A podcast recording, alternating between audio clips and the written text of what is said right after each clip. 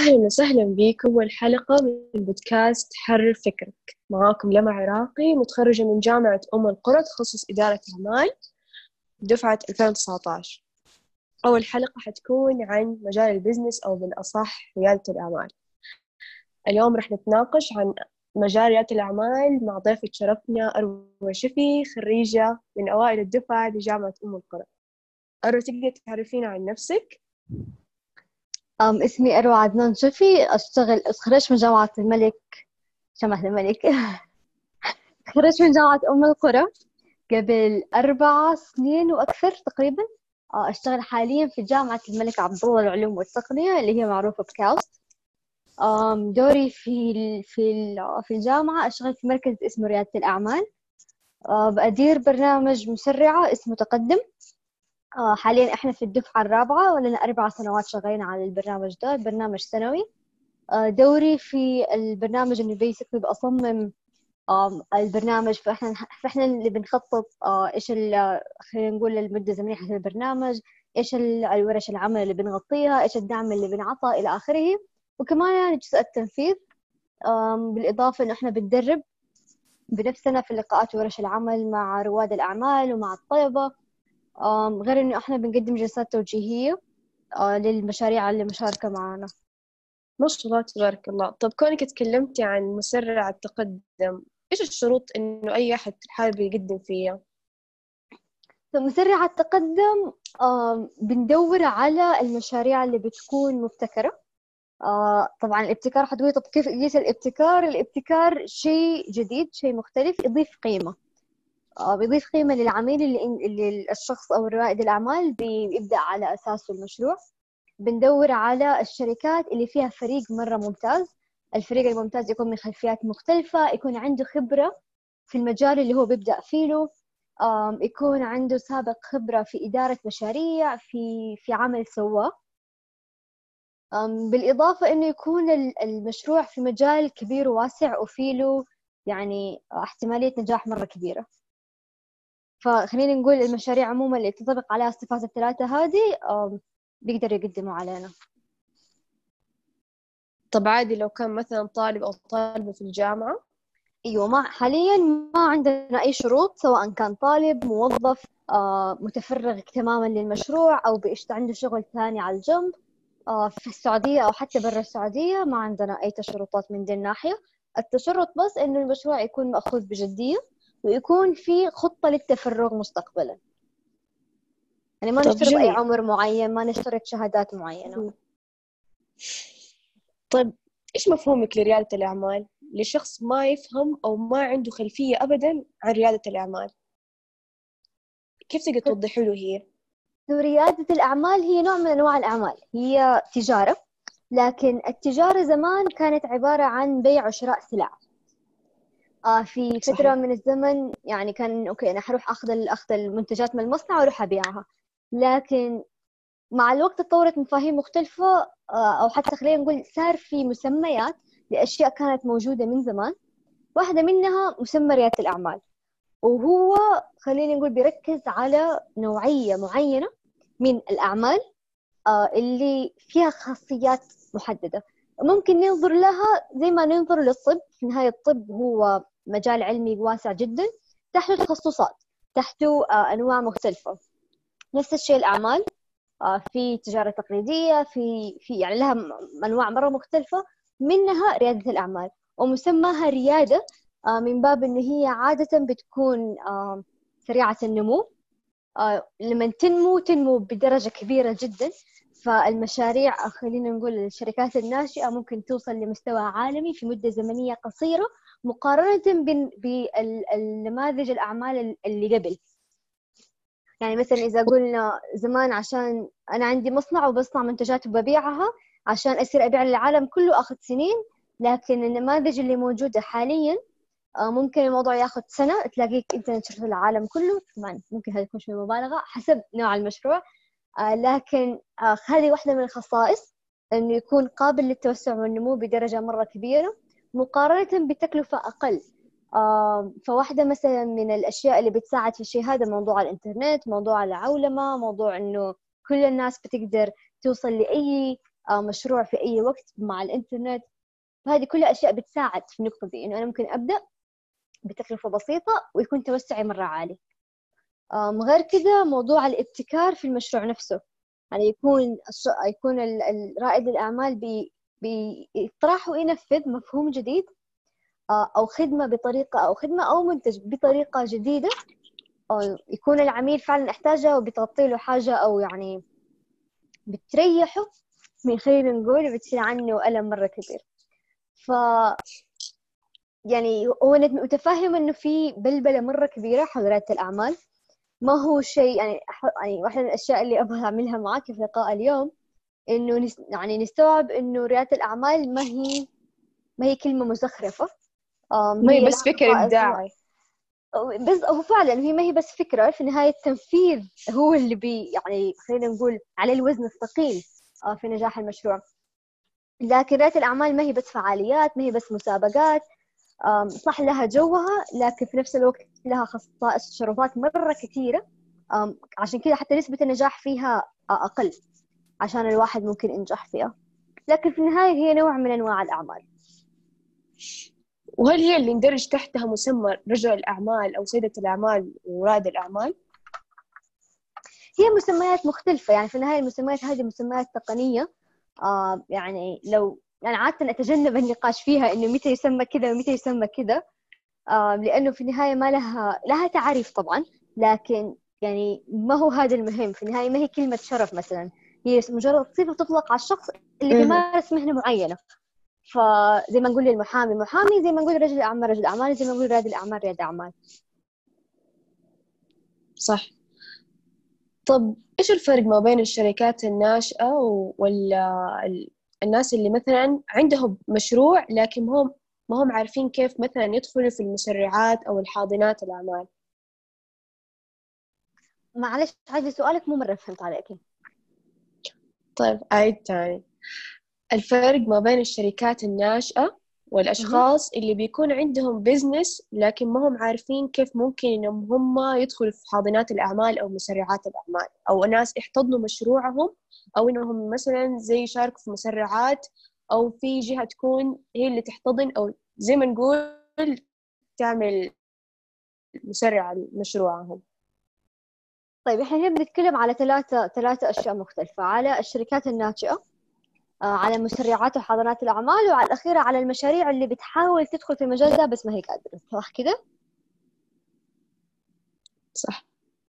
طيب الشركات الناشئة هي شركات لها صفات زي ما إحنا قلنا قبل شوية. آه، بتكون فكرة مبتكرة بتكون مفهوم جديد بتكون القيمة اللي بتقدمها والمقصود بالقيمة هي الفائدة المعنوية من راحة بال من يعني سهولة وصول لشيء معين من خدمات بتقدم. تكون القيمة هذه مرة عالية. آه، يكون نموذجها في العمل وفي التطبيق والتشغيل قابل للتوسع والنمو بصورة مرة كبيرة بأقل التكاليف الممكنة. مسرعات الأعمال وحاضنات الأعمال هي أنواع مختلفة من البرامج. آه، حتلاقي حتى لو يعني خصوصا في السعودية حتلاقي برامج مختلفة بمدة زمنية مختلفة بمميزات مختلفة ودعم مختلف. آه، فكرتها وهدفها هي تقليل نسبة المخاطرة قدر الإمكان عشان الشركة الناشئة تقدر تنجح آه، بنسبة أعلى. لأنه زي ما قلنا مجال ريادة الأعمال يعتبر مجال خطير من ناحية التجارب. لأنه عشان توصل لنموذج نسبة توسعه مرة عالية في مقابل تكاليفه مرة منخفضة وفي نفس الوقت تقدم قيمة مرة عالية للعميل. آه يعني خلينا نقول المعادلة هذه عشان تتوصل لها آه مو بسهولة وفي عوامل مرة كثير تدخل فيها. فمسرعات وحاضنات الأعمال وجدت عشان تساعد المشاريع الناشئة والشركات الناشئة إنهم يتخطوا بعض المخاطر والتحديات خصوصا في البداية. نيجي للفئة الثالثة اللي هم الشركات اللي يبغوا ينضموا لمسرعات وحاضنات الأعمال لكن ما هم قادرين. وبيعتمد على هم ليش ما هم قادرين؟ هل لأنهم ما بيلاقوا البرامج المناسبة لهم؟ أو ممكن نموذج الأعمال اللي هم بيقدموا أو بيشتغلوا عليه ما يناسب لهذه المشاريع. وهذا الشيء ما هو عيب ولا هو غلط. يعني نقطة ثانية برضو أبغى أعيد أكرر عليها إنه حاضنات ومسرعات الأعمال والشركات الناشئة هي نوع من أنواع البرامج نوع من أنواع الشركات. كون إنه الشركة حقتك ما تت... ما ما تم قبولها في المسرعة أو ما تناسب دخول مسرعة ما يعني إنه هو مثلا مشروع فاشل إطلاقا. آه لكن يكون تحتاج نوع برامج مختلف. أتمنى كده أكون جاوبت على سؤالك. إيه طيب تقدر تشرحي لنا إيش ال... إيش الفرق ما بين الفكر الإبداعي والفكر الإداري؟ الفكر الإبداعي والفكر الإداري. هما مفهومين مختلفين تماما يعني حتى يعني المقارنة بيهم شوية ممكن تكون غريبة لأنه الفكر الإداري يعني مفاهيم إنك أنت تدير مشروع. وغير كذا أو حتى غير مشروع يعني الإدارة مفهوم أو خلينا نقول حتى هي مهارات تطبق على أي فريق وأي بيئة سواء كانت بيئة عمل بيئة بيت. يعني إحنا الإنسان في النهاية بيدير حياته بينظم روتين لنفسه بيحاول يدير أمور المالية أمور الشخصية إلى آخره أمور العائلة. فهذا كله إدارة. آه الإدارة طبعا يدخل تحتها التنظيم يدخل تحتها التخطيط يدخل تحتها إدارة الميزانيات إلى آخره. في المقابل الابتكار مفهومه إنك أنت تنفذ الإبداع تنفذ الأفكار المميزة تنفذ الأفكار الجديدة بطريقة فعلا يعني توصل كلنا نقول توفي الفكرة هذه حقها. يعني الابتكار هو تنفيذ يعني لو ممكن ندخل شيء في موضوع الفرق بين الإبداع والابتكار إن الابتكار هو التنفيذ. هو استخدام الموارد بطريقة تنتج قيمة إضافية. آه ممكن أطرح مثال زي مثلا آه دائما يعني واحدة من أكثر الأمثلة.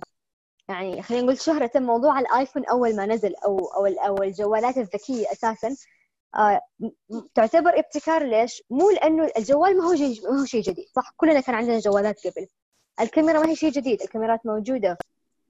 الايبود أو هي الجهاز الموسيقى ال MP 3 يعني باسمائه المختلفة كان شيء موجود. المتصفحات الوصول للإنترنت كان موجود على اللابتوب.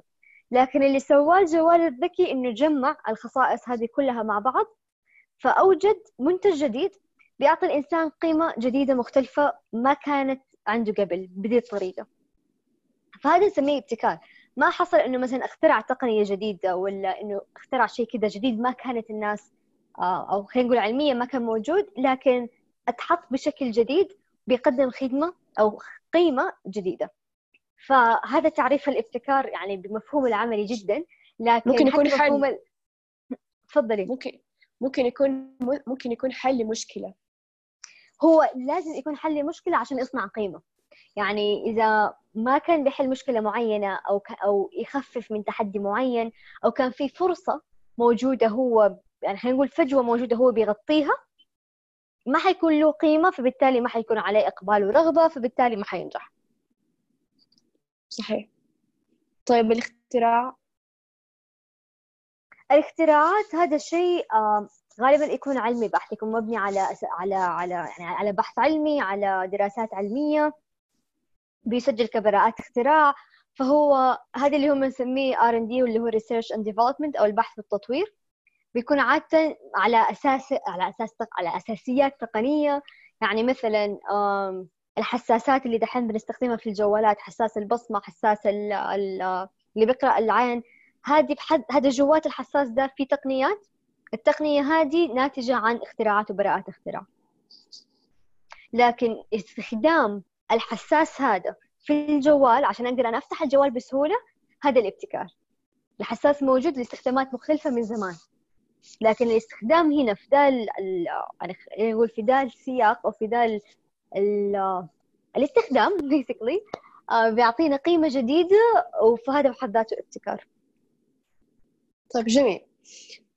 فاضل لنا بس تقولين الفكر اللي هو الإبداعي. يعني كنت قلتين الفكر الإداري مفهومه بشكل مختصر الإبداعي. هو الفكر الإبداعي فكر أول شيء الكلمة نفسها تستخدم استخدام أعم. غير كده بيدخل جواتها الفنون التجميل يعني كل الأشياء اللي يسموها creative arts أو أو الفنون الإبداعية. المسرح الكتابة التأليف. أي كل المجالات اللي فيها خلينا نقول صنع شيء جديد أو تصميم شيء جديد. في المشمول في المع... المعنى آه، والتعريف أشمل بكثير. ومرة ثانية أنا بقول دحين التعريفات العملية جدا لكن كل الكلمات والمصطلحات هذه لها تعريفات لغوية لها تعريفات تقنية. ممكن الواحد يدخل ويبحث عنها أكثر أونلاين تمام. إحنا كده خلصنا. من البودكاست. حابة تضيفي أي حاجة إضافية عن ريادة الأعمال أو ممكن مواضيع ما ما قد سألتك مثلا عنها أو أشياء حابة تقوليها؟ هو أكثر شيء يعني يمكن رسالة واحدة لو أترك بها المستمعين اليوم إنه ريادة الأعمال ما هي فقاعة. آه صح عليها بلبلة مرة كثيرة صح حوالينها خلينا نقول زخم مرة كثير لكن هذا ما يعني إنه هي ما لها أساس. وجود الدعم من الحكومة وجود الدعم في أماكن مختلفة من العالم لذا الشيء بيثبت أهميته. وحتى على مدار التاريخ آه، الشركات الناشئة في النهاية وريادة الأعمال هي اللي فعلا بتغير الاقتصاد آه، بتغير من آه، توجهات ومصادر الدخل حتى حقت الناس. لأنها بتعتمد على شيء جديد ومختلف تماما. فعشان كده مثلا إحنا حاليا في السعودية عندنا التركيز على ريادة الأعمال عشان نتوجه أكثر إنه يكون اقتصاد مبني على المعرفة. مبني على شركات ناشئة في تقدم خدمات ومنتجات ما لها علاقة بالنفط ما لها علاقة بالصناعة. فأتمنى إنه الواحد ما ياخذ بس انطباع من اللي بيشوفه آه، ويروح يقرأ ويثقف نفسه أكثر عن المجال. آه، في ناس بتشتغل في المجال ده من سنين ممكن تعرفكم عنه أكثر. فإذا مهتمين أتمنى لكم التوفيق. وشكرا جزيلا لما أعطيك العافية. العفو. قبل الختام آه، أحب أختم قول الرسول صلى الله عليه وسلم من لا يشكر الناس من لا يشكر الناس لا يشكر الله. أحب أشكرك يا روى على قبولك لدعوتي. آه، أعطيتينا شوية من وقتك صححتي مفاهيم ريادة الأعمال تكلمتي عنها بشكل عام وأشياء تحد التخصص بشكل يعني عام.